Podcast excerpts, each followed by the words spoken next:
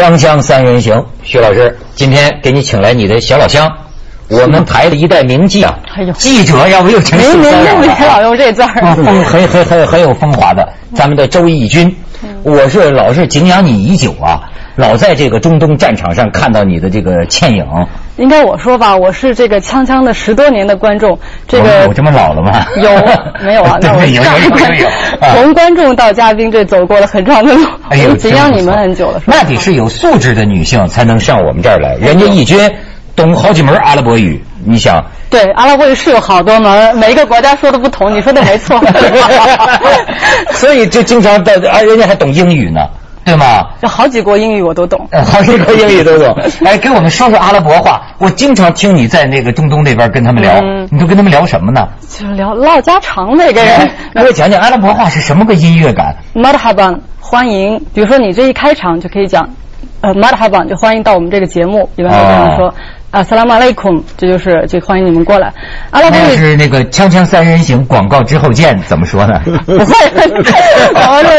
广告之后见，bad 什么什么，这都这这都有。他们，但是最关键是阿拉伯语有一个颤音大舌音，ra 这个音，很多人不会发。ra，你这有天赋。可以可以。对阿拉伯人说英语就会有 ra，他们说 Where are you from？哎，这个有意思，你看，我得去埃及，温德拉，温德拉，这是 讲温德拉。现在你发现没有，这个女主外啊，男主内啊。都是女的走南闯北见多识广的，男的就在家这儿这么锵锵的。突然想起有张碟叫《枪与玫瑰》，我们这叫《枪枪玫瑰》。谁是枪，谁是玫瑰？对，就是你走南闯北见闻很广啊。所以今天咱们聊国际上面的事儿，要请这个义军来这个助阵啊。这个沉痛悼念韩国已故前总统是吧？周一不是？哎，卢武铉，卢武铉，卢武铉，卢武铉先生，哎。卢武铉，这在这个周末，哎呦，这突突然间听说，哎呀，你知道我我当时的感觉是什么啊？就说一个人会选择这种爆裂的方式，一百多米高的悬崖，呃，就是临死前就跟那个警卫，呃，有烟抽吗？那警卫说啊，要烟吗？我去找烟。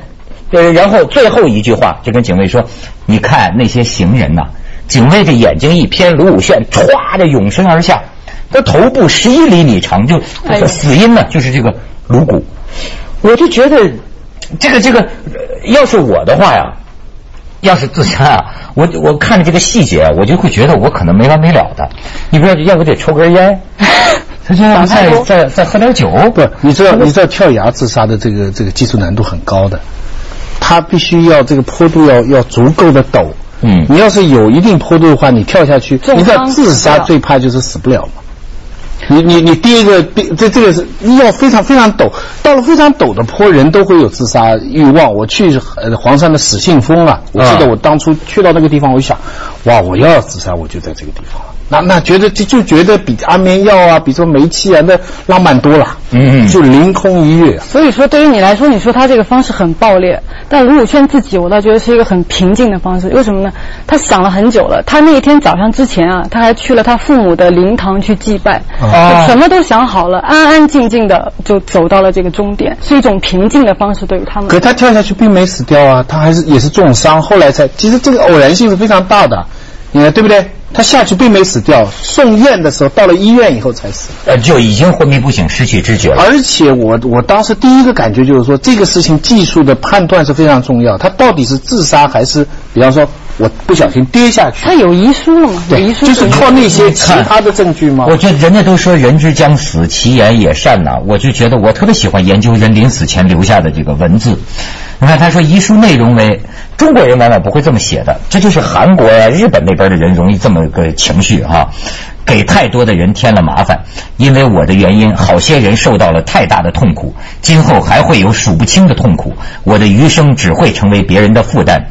身体不好，什么事情都做不了，看不了书，也写不了字。不要太悲伤，生与死难道不都是自然的一部分吗？不要觉得抱歉，也不要埋怨任何人，这都是命啊。火葬吧，就在家门口留一小小的石碑吧，这是我很久以来的想法。咱们再看看卢武铉这个这风光时候的照片。咱们导演，你瞧这时候就叫红光满面。这个人呢，我就觉得是个善模样，不像坏人，是吧？他这人很感性，他们说他经常会流眼泪嘛，说他会就说他很软弱，我倒不觉得他很感性。遗书也是他不讲韩国将来该怎么走，人不提这个。我当总统，他不提这些，只是我个人，我给别人带来负担，太感性了。咱们再看看他跟他太太。他太太叫叫全良淑是吧？全良淑。这他他太太就昏过去了，看见老公的这个这个尸体。可是实际上呢，这但是事事情跟他有关，太有关了。就是他要没死，说实在话，这别人都管他叫韩版陈水扁嘛。对。因为的陈水扁就是吴淑珍嘛，扁嫂收钱嘛。这个也是说他老婆收钱，他开始都推到他老婆身上嘛，也不知道是不是真的。你觉得呢？我我我先插一句，我我觉得刚听到这个事儿，我就想，哟，这陈水扁不是跟他很相似吗？嗯。我陈水扁再次证明他是一个纯粹的中国人，好死不如赖活着，他走不到这一步。对，没错。这个台独台独都都在口号上的。他其实你说这个枕边风吹的吧？我觉得最能看出说，在外电所有报道当中啊，说这个卢武铉出身贫寒，他是一个好像是比奥巴马更厉害吧？人家家里头那么穷，就是完全自我对自我奋斗这样上。草根嘛。但你。走到这一步的时候，当你登上权力高峰的时候，你却恰恰忘不要忘记，这是在亚洲。亚洲的这种民族里面，往往有一种什么人情政治。嗯，你当时可能这一路走来得到过很多人的帮助。对，虽然说你金钱啊什么，你不欠他们的，但是你人情上你欠着。可能他老就是他一直自己也说嘛，他说我的夫人结婚以后就忽然变了，就是他控制了我，他跟别人怎么去打交道，然后帮就是然后收别人的钱等等，都别人说他婚后变成了一个气管炎了。其实，呃，就是。他就说他妻子，他说刚认识的时候感觉还是一个热爱文学，对，很高尚。怎么热爱文学就高尚了？他感觉是那么个女人。他说，但是自从我当上总统之后，就结婚以后，他妻子马上变了。他说，我感觉是我的主人，整天管着我。权力使人腐化嘛，这个他妻子他就姓权嘛。人家还有梁叔呢，又善良又贤 淑，还权字当头，全字当头。但是我还有一个问题提问你们哈。就这个事儿，我怎么觉得很多采访怎么也没人谈到这个问题？就是说他这个查的都是说压力太大了嘛，就是呃受贿啊、贪污啊等等这些问题。那么这一死，你看这韩国人民呐，突然间就变成哀悼啊，然后多少人，然后李明博都给人骂呀，那时候就是会说会可能会产生政治危机。然后那个大检察院出来就宣布。对他的调查就停止了，到就不这个有点奇怪，不调查。我我挺外行，我不懂，不奇怪。我说那这个。到底是贪污还是不是贪污？对，难道因为一个人死还是不死？韩国是什么文化？他是这样子的，我专门我其实我第一反应我就说，怎么针对他的调查都停了呢？是不是这是很亚洲的一个东西哈？后来我跟我一些朋友就是在国外的，我跟他们聊，他们说这是正常的。他是说针对他个人的调查是停止了，这人死了嘛，你没有必必要再去查，但周围的人其实不会停止的。啊。周围的人还是会查，对，而且他当时他一跳，我在想他是不是想保护谁啊？就是这种感觉，对不对？但其实应该来讲，我不知道在韩国他是不是会继续调查。如果就在全世界来讲，在在美国、在欧洲的话，这个调查针对他周围的人，案件本身不会停止，只是个人没有意义追究了。哦，是这么。但明星上是会有一个逆转，明星上是有一个逆转，有点像什么？打个比方啦，你一家里一个小孩在学校里犯了很大的错，比如打胎啦。或者是偷东西啦，或者是呃打人啦什么？那他回来的时候，他父亲准备要严厉责备他，本来要打他的，可是他没回家，他走廊上已经跳楼了。那这个时候家里的人就无从责怪起来，因为因为这个错是罪是罪，但是他罚的更重，他再怎么贪污，他不至于死罪啊。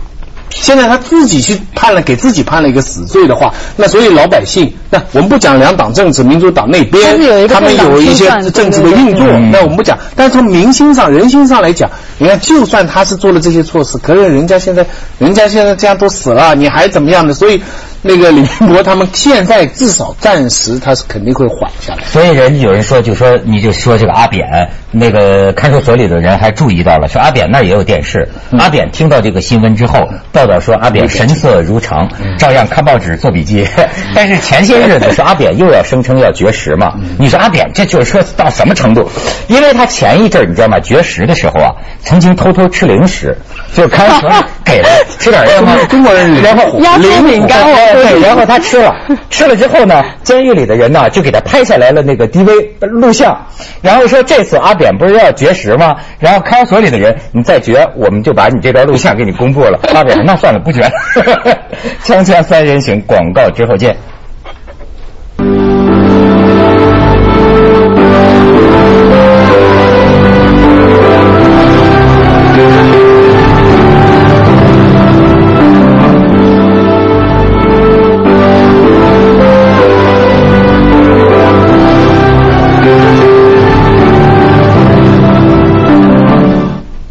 你说这个这次咱们就讲韩国人呢，他就是都归结到这个民族性格哈。确实说这个国家啊，他大概百分之七点几的人有忧郁症啊，就三百多万的这个抑郁症。他们还有了一个分析，就是说呀，这个在在一代人的时间里，韩国就一代人的时间里，从这个农耕社会一下子变成了高科技社会。就说这个里头，其实中国也可以借鉴，这里头积累的这个心理压力。那足够让人发疯。然后说自杀是韩国人排位第三或者第四的死因呢？你要到二十到三十岁之间的死呃死因，自杀是第一位。还有好多自焚，我记得他们游行抗议，对有宗教的一些东西。而而且他们那些总统，你看一个个都都是没好下场的，比较凄凉，都比较凄凉。他们排了一下，李承晚嘛，什么什么客死海外，朴正熙嘛是个那个呃被刺呃全都换卢情报局局长吃饭，对情报局局长卢泰愚还入入狱啊，后来还金大中射他的。你看那金大中现在儿子金金永山也接受调查，说韩国怎么回事啊？是各个做总统做完了以后都有事情。他政党轮替嘛，就说后面一个政党对前面一个去进行一个清算。但我觉得最重要，他还是这种个性哦。有时候我就觉得韩国人在亚洲跟德国人在欧洲就比较像什么呢？韩国人在亚洲，德国人啊啊，就他都夹在各种比他更强大的势力中间。嗯，你看啊，他又他又非常强，他一定不不服气。在。在欧洲呢，最近又来两导弹。德国 那是朝鲜行吗？这这还不是一个民族吗？对，它都有相通的地方。地下地下合适，好家伙，五点三级地震呢，搞搞得全世界现在都对他都没办法。你说下去。没有，我在呃是前年吧，你还记得就有一帮那个韩国人传传教是传基督教的，嗯，去阿富汗传教，没错没错，被塔利班给绑架了嘛，还被砍了两个嘛，对吧？我当时我在阿富汗去那个报道嘛，我当时特别怪，我就觉得在亚洲大部分这个国家信佛教。但是我才知道，韩国是在全世界除美国以外传播基督教最多的一个国家。嗯，他因为他之前呢，他受日本、受中国的这文化就是影响太深，但是这个日本就是统治了他太多年嘛，他就觉得对这种这种东西他有种反抗性，所以他这个基督教呢就有更多的空间有进来这样子。韩国人性格特别的暴烈，是因为他们像德国人在欧洲一样，就是说德国人在欧洲是因为他家在。就比较大的国家中间啊，人家不是来打他，经过他去打别人的时候，都在他这儿去打仗。所以你看，哲学家都是从这个德国出来，他老在想我活着有什么意义，就老在想这个问题。就跟这个卢武铉似的，我已经现在无法出来的深渊，大家不能跟着一起掉进这个陷阱里，大家应该放弃我。哎，这种句式语式啊，我都觉得很有意思。日本人最有同感，对，就是大家应该放弃我。你像我自己感觉，我跟你们有什么关系啊？我死我活的，对吧？他但是他们这些人，你看，同样这个句式呢，从陈水扁那里就是说，大家不能放弃我，对对对对对，对不对？他整天都在讲，他们说我还要带领大家去啊，对啊，就你们不能放弃我，我曾经带领你们什么什么，这都是人家欠他的，宁可我负天下人，不让天下人负。而且就是他老觉得是韩国人，他们就我看看看他们说死因吧，说是这个。什么二十岁到三十岁的因为这个失业找不到工作而死，然后三十岁到四十岁的呢，呃，自杀的第一位的原因是离婚啊，离婚他要死，然后说六十到七十岁的呢，说因为这个社会转型了。呃，都分开住了，他们那种理想孩子，呃，跟孩子住在一起抚养他们也没有了，所以老年忧郁症。我说这什么年龄段的都有都要死，而而且他们还很很忙，家文化的东西都拿去注册联合国什么对，把什么年糕都当成他的年糕端午说孔子，对，说我们的儒家都是受他们影响来的。是卢武铉自杀前一天，我看新闻。对他们真是从这种看了一点都不懂孔子的哲学，他们不了解咱们的苦啊，这不叫背上担子吗？这得多重的担子，五千年的文化，要不说逼的自杀呢？因为那天上个月说是二十三号吧，这个韩国警方声称，你说韩国人的强韧生命力，说是一个五十九岁的男子李某，嗯，卧轨自杀，毫发无损，你知道吗？这李老什么意思？李老汉五十九岁，因为欠债还不上，说我自杀了吧，然后就卧轨。火车司机后来说呀，说他看见了，看见了，赶快急刹车，一反正压过说是压过这个老人的身子，走了二十多米才停下。他这大惊失啊！但是下来就下车往车底下看，就看这老汉一边往外爬一边在那叹气。哎呀，想不到连死都这么难呢，拍拍屁股走了，真事儿，这韩国人钻在中间了。锵锵三人行，广告之后见。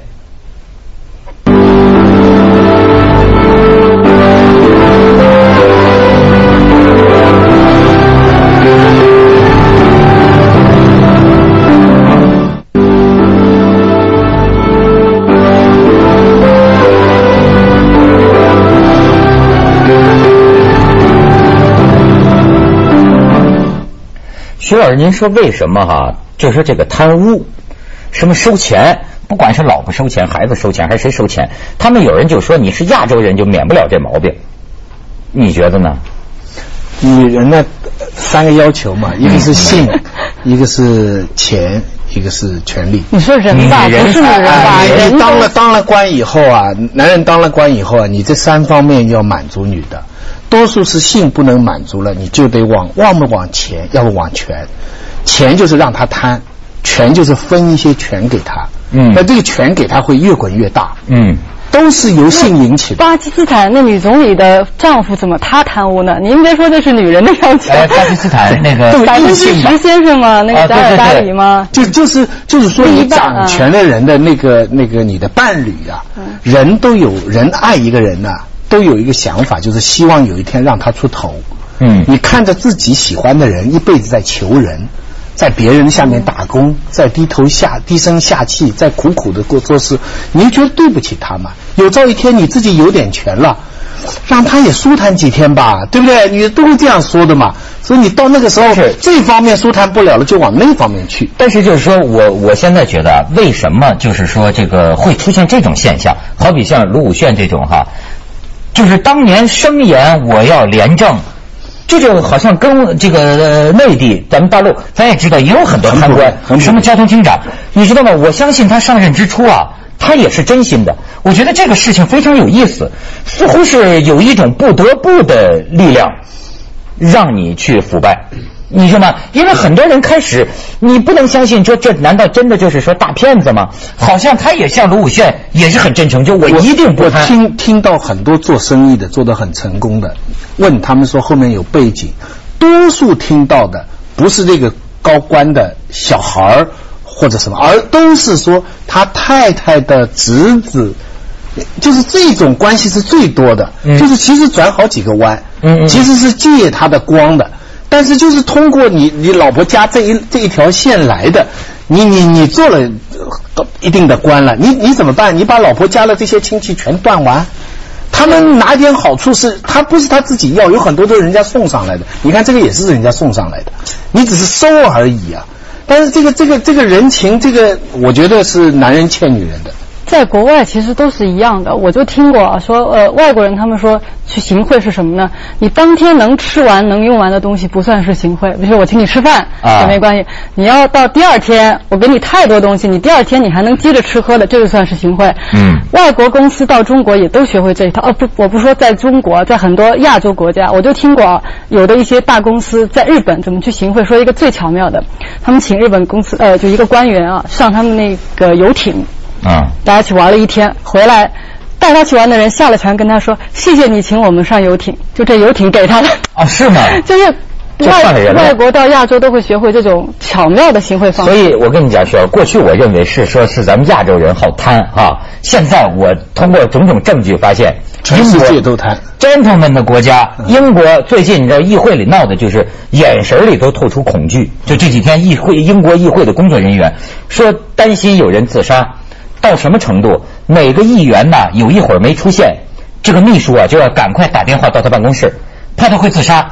因为我就发现怎么能占小便宜？看来这是人性啊！都是些小钱，对不对？挺大的，你要说小，也也不小。这个事情闹成地震，我给你看这照片，哎，这照片挺好。你看英国这下议院这个议长啊，这个非常有有风度的一老头。你看这照片，他辞职了，是三百年来第一个下议院的这个议议长辞职。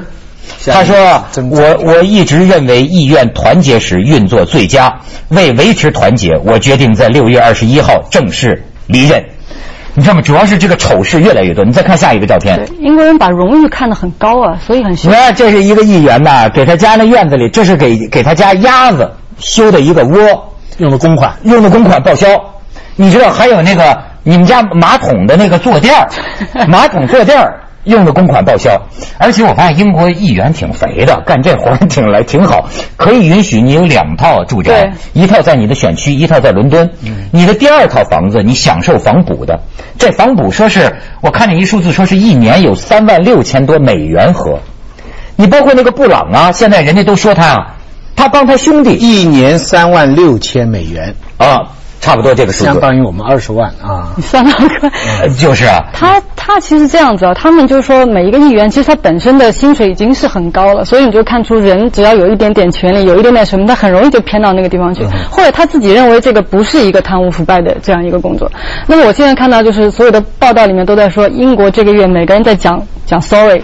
因为他们每一个人觉得说，我们一个有几百年历史的这种民主啊，呃，这个荣誉等等，居然出这种事儿，我们觉得太羞耻。嗯不羞耻，这证证明了我对人性的观察。我觉得这事让我很放心呐，终于明白所有的人不都是要占小便宜吗？对吗？所以那些什么权力使人腐败，什么绝对权力绝对使人腐败，这些道理其实都是从英国他们出来的。其实是他们比较早，他们贪的早啊，他们贪，就所以这个这制度，你看最早英国也是靠这个制度啊，嗯，对吧？就说人你就是这样了，报销个电话费，你说他们这些议员不穷吗？而且你要说高尚，谁能比他们高尚？连这个，我觉得跟我们跟父母亲办公室里的，接下来为您播出《走向二零一零》。注一下吧，对，他的这个自杀，我觉得还蛮致命的。对。